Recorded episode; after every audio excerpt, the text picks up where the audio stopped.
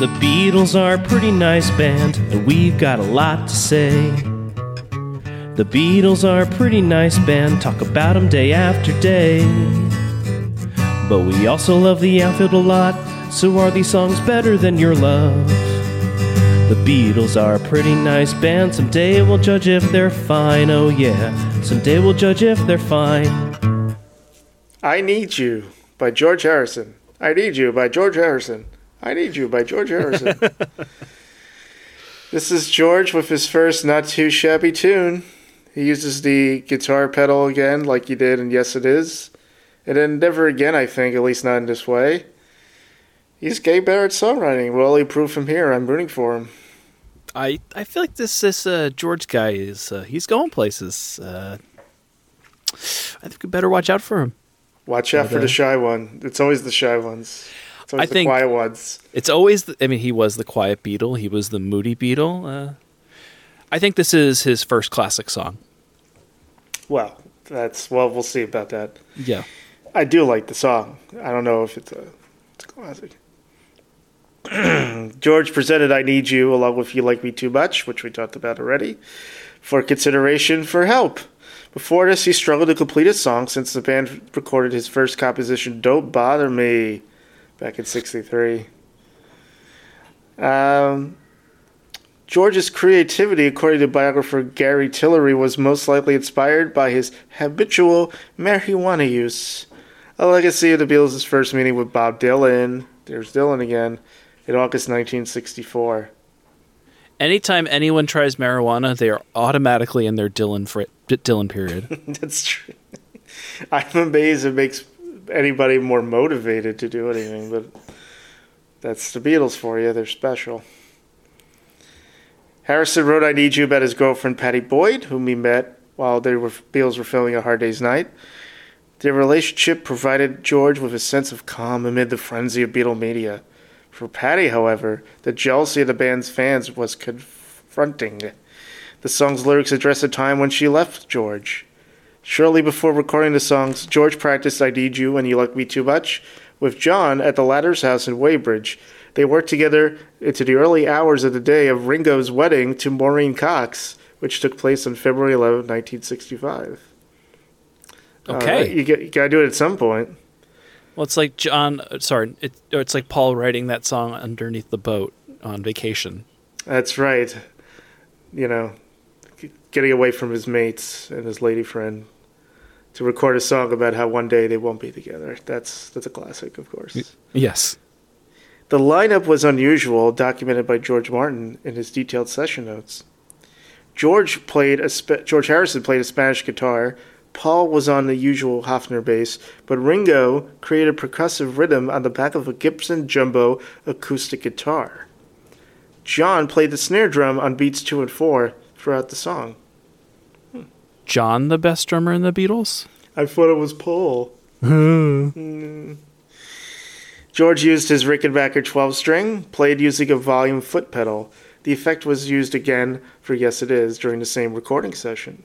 There they are, doing the same sound effects and instruments in the same recording session again. But this is George saying this. I could never coordinate the volume foot pedal. So some of those, what we do is I played the part and John would kneel down in front of me and turn my guitar's volume control. Nice. That's those studio tricks. Yes. The magic. The magic. Other than I Need You, all the songs in Help were Lennon-McCartney compositions, so as the end credits stated this on screen, a voiceover from George repeatedly said, I Need You by George Harrison, increasing in volume each time. In Willie Russell's 1974 play based on the Beatles' history, John, Paul, George, Ringo, and Bert, I Need You was sung by Brian Epstein's character in response to the group's decision to retire from touring in 1966. Bert is definitely not the fifth member of the Beatles. No, it's George Martin. Everyone knows that. Tom Petty and the Heartbreakers performed I Need You in tribute to George at the Concert for George in November 2002. It was played more like the Byrds than anything. It's a great cover. It is. It's even... It's it's a sadder song with them doing it too. I don't know if it's just because of the occasion, but I got more of a melancholy vibe from Tom Petty, oddly enough. Steve Perry, formerly of Journey, of course, he covered I Need You on his 2018 album Traces. Perry said that the Beatles had recorded a bossa nova-like version but had not done justice to the song, which deserved to be a, quote, bigger sort of R&B pocket thing. He recalled he sought approval from Olivia Harrison, George's widow, before releasing his interpretation and was relieved when she told him George would have loved this version. To me, it sounds like Open Arms by Journey. Right. A noted Journey fan. I have also covered the song a few times, but you will not find that on Wikipedia. Ah, come on. Come on, sorry. Wikipedia, get with it. Love Count 1. I Need You, Love. Need you. Josie Scale. You know, I like it. I don't love it. Josie for me. That's fair. I think I would say this is song on Help. Wow. I know. That is saying a lot. That is saying a lot. So with that, I am going to give this a yeah. I think this is an underrated George classic. I wish it got more attention. And there you go. Wow. Okay. Do you want to elaborate on that? Like, why do you like it so much, or you can't explain it? Let's see. I guess I can't explain it. I don't know. I've just always loved this song. When I was digging into Help a little bit more, when I actually really into this album after not listening to it for, probably since I saw the movie, and this was several years ago, for some reason I just kept going back to the song. There's just something about it. I don't know if it's maybe the plaintive way of his singing. Or what, but something about it just always drew me in, and it's such a simple, it's just a simple song with, I don't know, in a way, I guess simple wants and desires that, I don't know.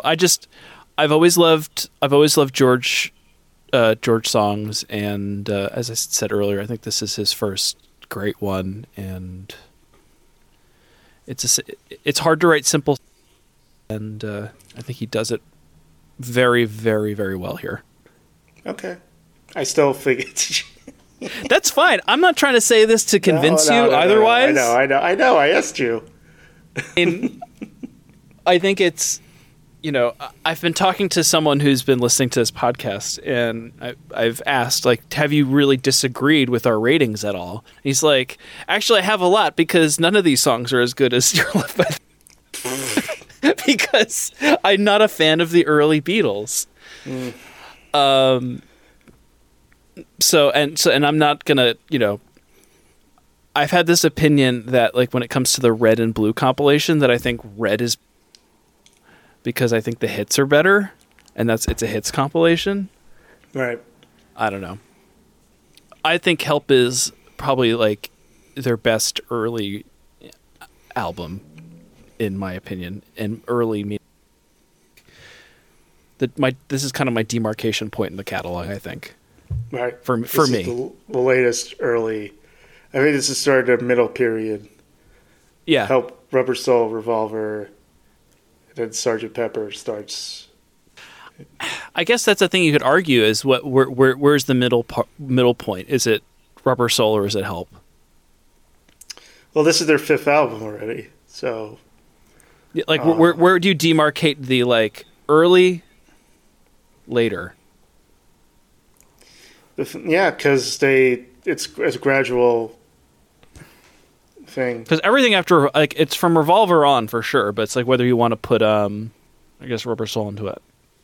I think Rubber Soul's in the middle, but you're saying whether it's early or later. I guess you can say you could say probably that Rubber Soul is the firmly one in the middle, and everything else is.